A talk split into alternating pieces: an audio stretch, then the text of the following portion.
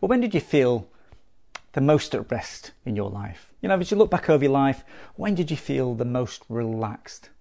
Like nearly everything was just as it should be. You're having the time of your life and you knew it. For me, it was the summer of 89. Here's me. That's the summer that stands out to me. I'd just finished high school, done about 15 exams, so I really felt like I deserved a break. we were given 10 weeks off before going on to the next thing.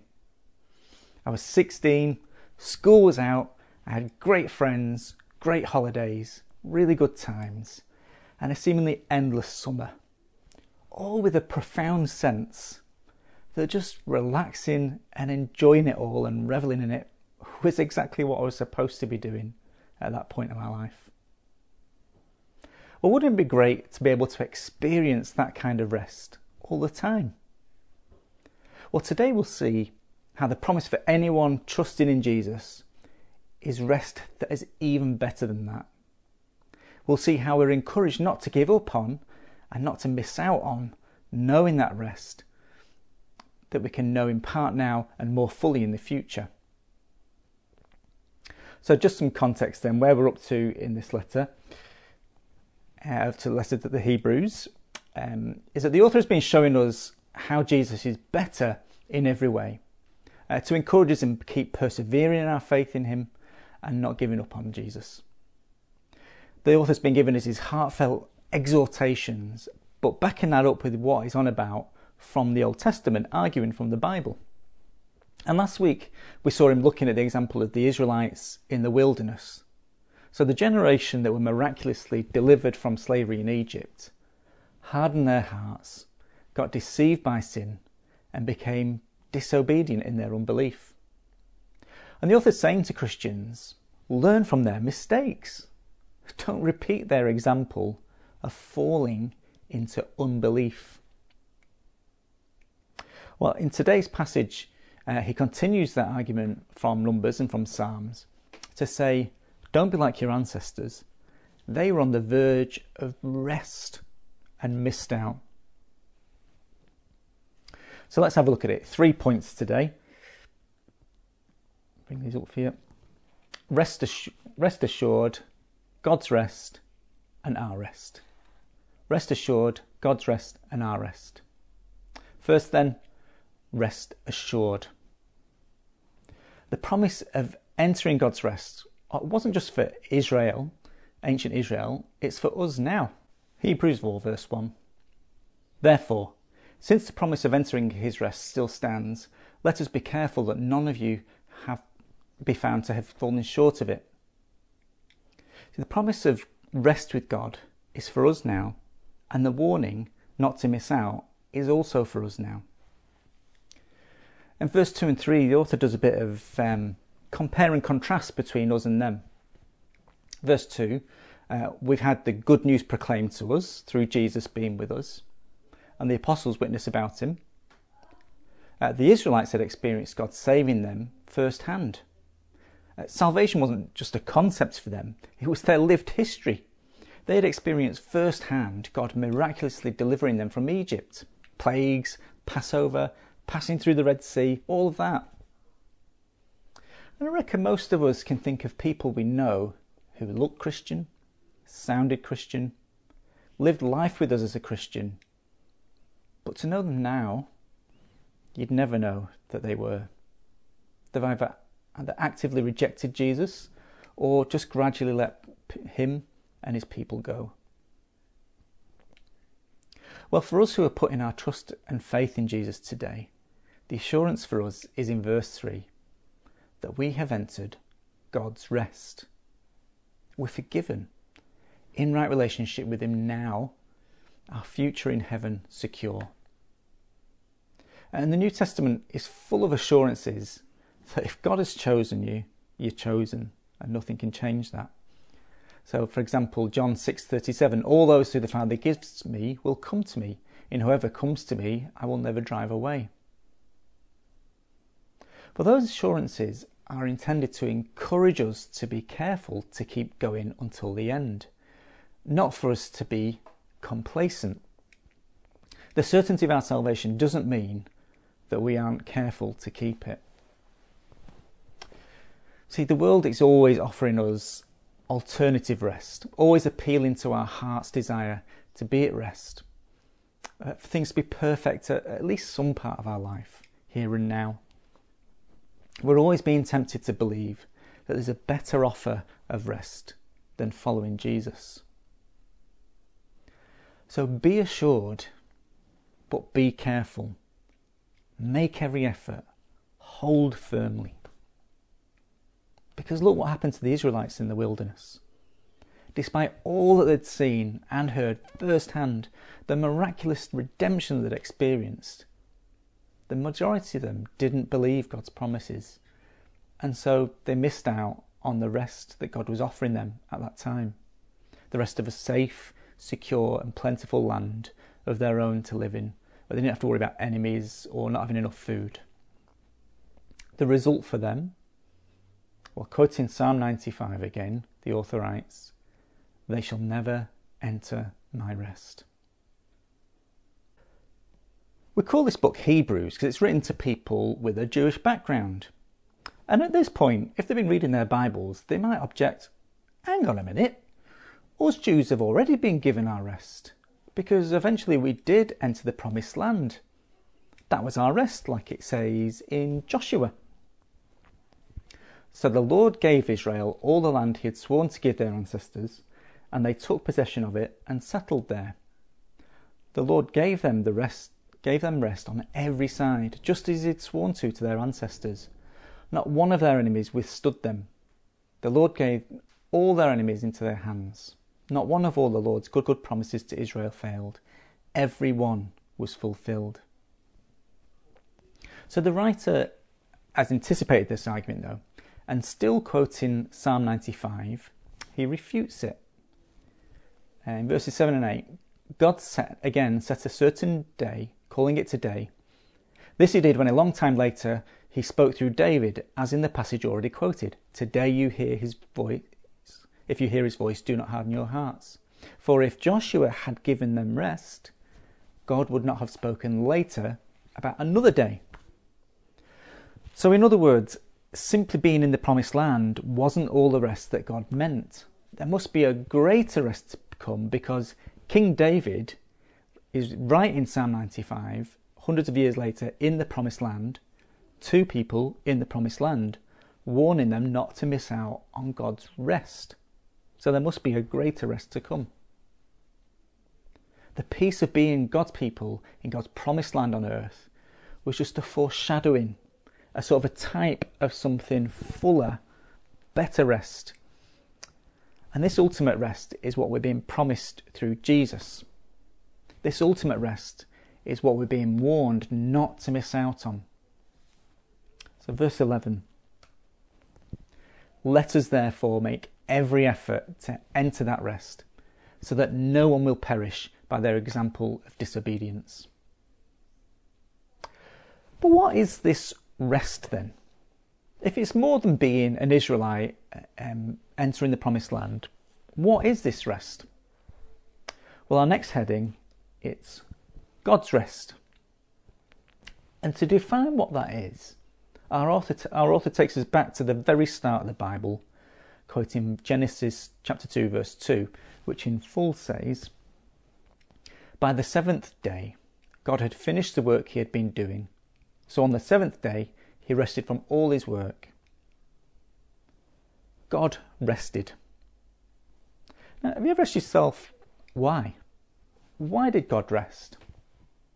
Well, it's not because he was tired. It's not like he needed to sit down and have a cup of tea. I mean, he's God. Now, Genesis 2, um, and with parts of Exodus, Leviticus, and the Psalms filling out the picture, those scriptures tell us that God resting meant that he stood back from all his work of creation and resolved to enjoy it for all eternity, forever. I mean, notice that the seventh day in Genesis never ends.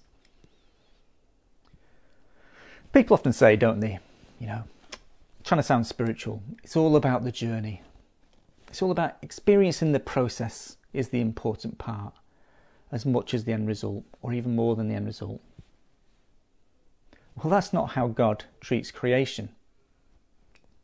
God didn't make creation in us and then just leave us in the shed as another forgotten project, having enjoyed the process. No, God resting is Him enjoying His perfect world, including delighting in us, humanity. And God wants us to enjoy that blessing and that joy, enjoying Him and His greatness and His creation with Him. Look, Christmas is coming soon. Hate to break it to you. And in our house, we have a long list of Christmas movies that we like to get through. Now, virtually every Christmas movie ever is all about not letting work get in the way of what is valuable relationships. So, in Elf, Buddy's dad needs to stop prioritising work over his relationship with his son. It's a Wonderful Life George needs to realise how valuable his relationships are. And of course, the ultimate Christmas movie, Die Hard. John and Holly McClane need to stop their careers coming between them.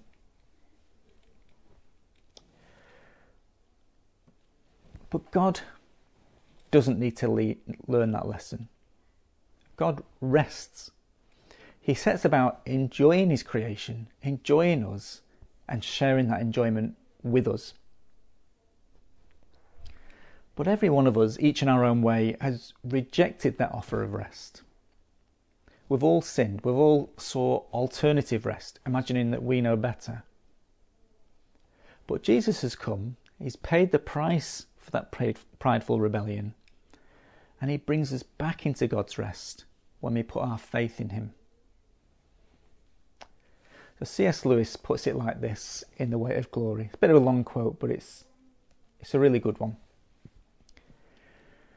In the end, that face, God's face, which is the delight or the terror of the universe, must be turned upon each of us, either with one expression or with the other, either conferring glory, inexpressible, or inflicting shame that can never be cured or disguised. It is written that we shall stand before him shall appear, shall be inspected. The promise of glory is the promise almost indescribable and only possible through the work of Christ. That some of us, that any of us who really chooses, shall actually survive that examination, shall find approval, shall please God.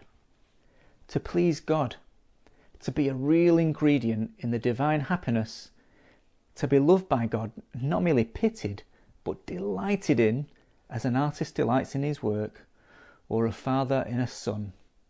It seems impossible, a weight or burden of glory which our thoughts can hardly sustain.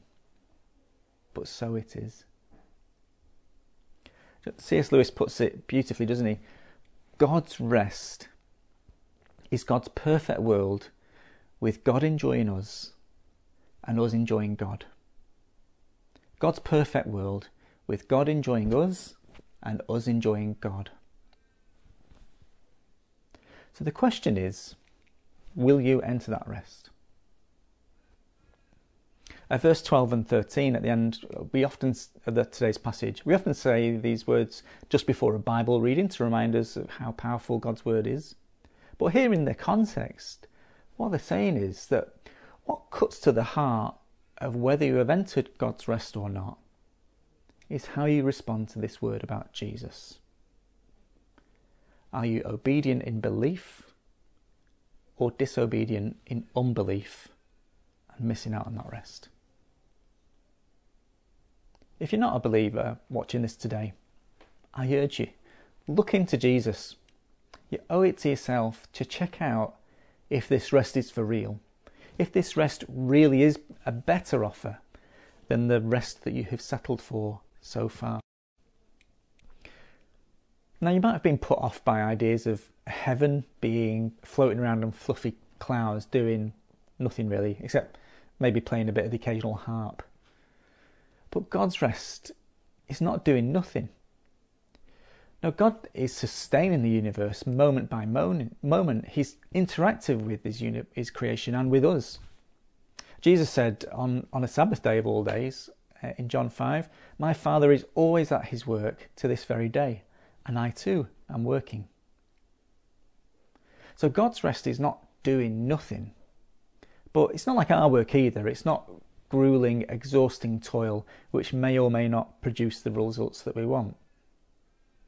Now, God's rest is an active rest, an interactive rest, activity that is perfectly satisfying.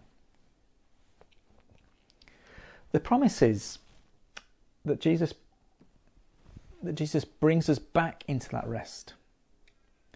God and us enjoying that active rest together, now in the here and now in part, and in full when Jesus returns. There's a picture of what that rest will be like in Revelation. Oh, sorry, I didn't put this verse up. I'll read it to you. Then I saw in heaven, and then I saw a new heaven and a new earth. For the first heaven and the first earth had passed away, and there was no longer any sea. I saw the holy city, the new Jerusalem, coming down from heaven from God, prepared as a bride beautifully dressed for her husband. And I heard a loud voice from the throne saying, Look, God's dwelling place is among his people, and he will dwell with them. They will be his people, and God himself will be with them and be their God. He will wipe every tear from their eyes. There will be no more death, or mourning, or crying, or pain, for the old order of things has passed away. Now, this rest sounds great. So, how do we enter this rest? How do we get our rest, our final heading, our rest. Well, we rest by trusting in Christ. So, verse 3 again. Now we who have believed enter that rest. And verse 9, the concept of rest, rest is um, expanded on with a given a slightly different name this time. There remains then a Sabbath rest for the people of God. So the word there for Sabbath rest, it carries the idea of taking time out to celebrate the blessing, security, and relief from struggle that we have in God's rest. So keeping the Sabbath uh, was one of the Ten Commandments, one of the signs of the covenant or contract, if you like, between God made with Israel at Mount Sinai. And it built into their weekly life, stopping from work for a whole day. Now, not stopping to do nothing at all.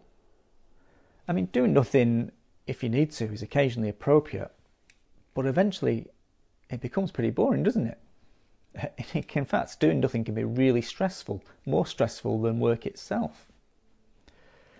Now, Sabbath was designed to take time out to enjoy God and the rest found in Him. So it's a bit like Christmas Day. I love Christmas.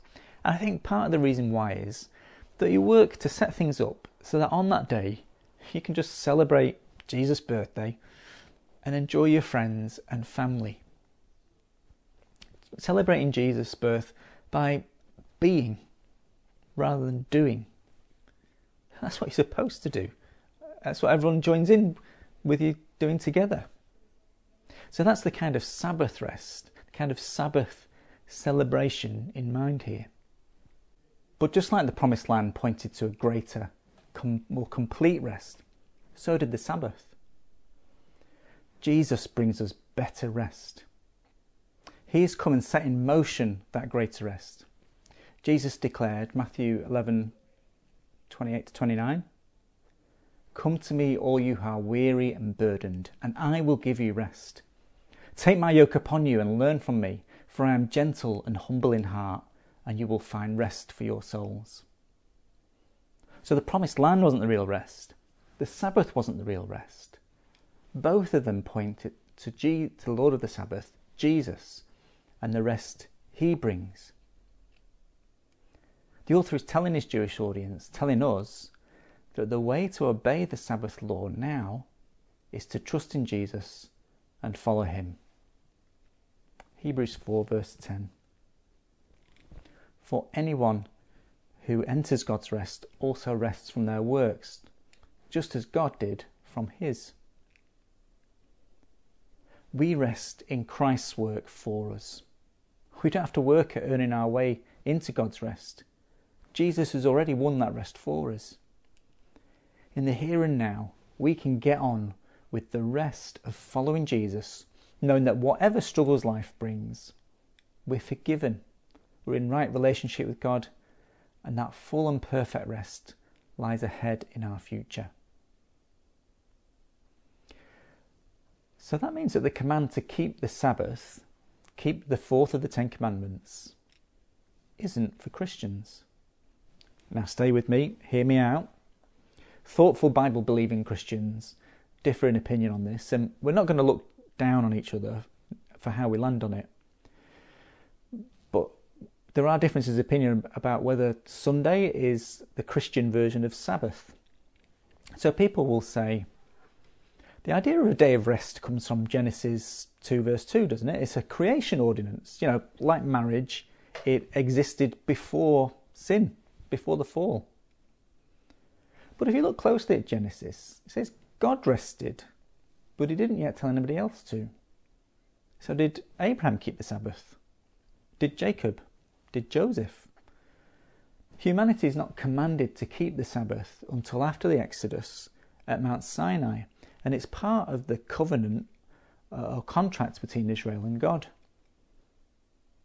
But now Jesus has fulfilled the law. Jesus has brought a new deal, a new contract between us and God. Trust in Jesus for true Sabbath rest. See, Sabbath, the Sabbath looked back to God's rest, looked forward to the rest to come. But Jesus has started up our participation in that, in that rest. Trusting Jesus is how we obey the command to keep the Sabbath resting in Jesus.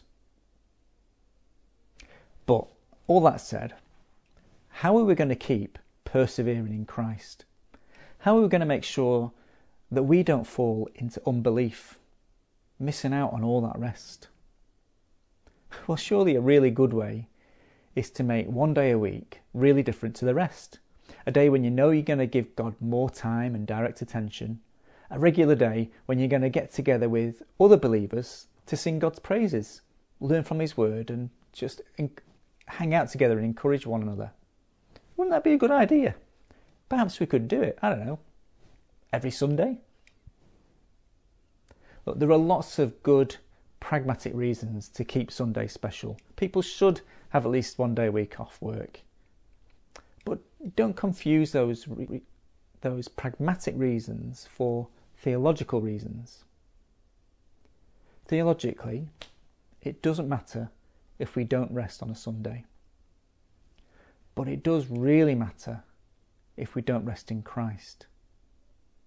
Because if we don't, we won't rest in heaven. And for 2,000 years, Christians have found that one of the most effective ways to grow and be encouraged to make sure we don't fall into unbelief is to take Sundays, it's the day that we all aim to keep as a day where you especially take time out to enjoy our rest in Christ. To finish, then, some reflections on how we respond to this, how to make sure that we don't miss out on God's rest. Well, first, it's okay to have your head in the clouds. That is, it's good to keep reminding ourselves from Scripture the promises of the perfect rest that we have for our heavenly future in Christ. But life is hard. Alternative rest can look better, but only if we lose sight of how good the offer of real rest with God is. Real rest with God forever. So keep your head in the clouds. Secondly, take time out for active rest, to enjoy people and to enjoy God's creation because that's what God does. It really isn't all about work, work, work. You know, God made all this for us to enjoy. So don't poop God's party. And lastly, take the time out to rest in Jesus. Rest from trying to win your own salvation. Rest from trying to be good enough or quiet enough or loud enough or whatever it is. sit before Jesus, resting in the knowledge that He has been for you everything you need to be to have complete rest with God. So, to finish, I thought it would be best to just end with an incident from Jesus' time on earth uh, with his friends Mary and Martha. So, this is from Luke 10, and it, I think it tells us everything we need to know. As Jesus and his disciples, did I put this on the verse? Yeah. As Jesus and his disciples were on their way, he came to a village where a woman named Martha opened her home to him. She had a sister called Mary who sat at the Lord's feet listening to what he said. But Martha was distracted by all the preparations that had to be made. She came to him and asked, Lord, don't you care that my sister's left me to do all the work by myself? Tell her to help me.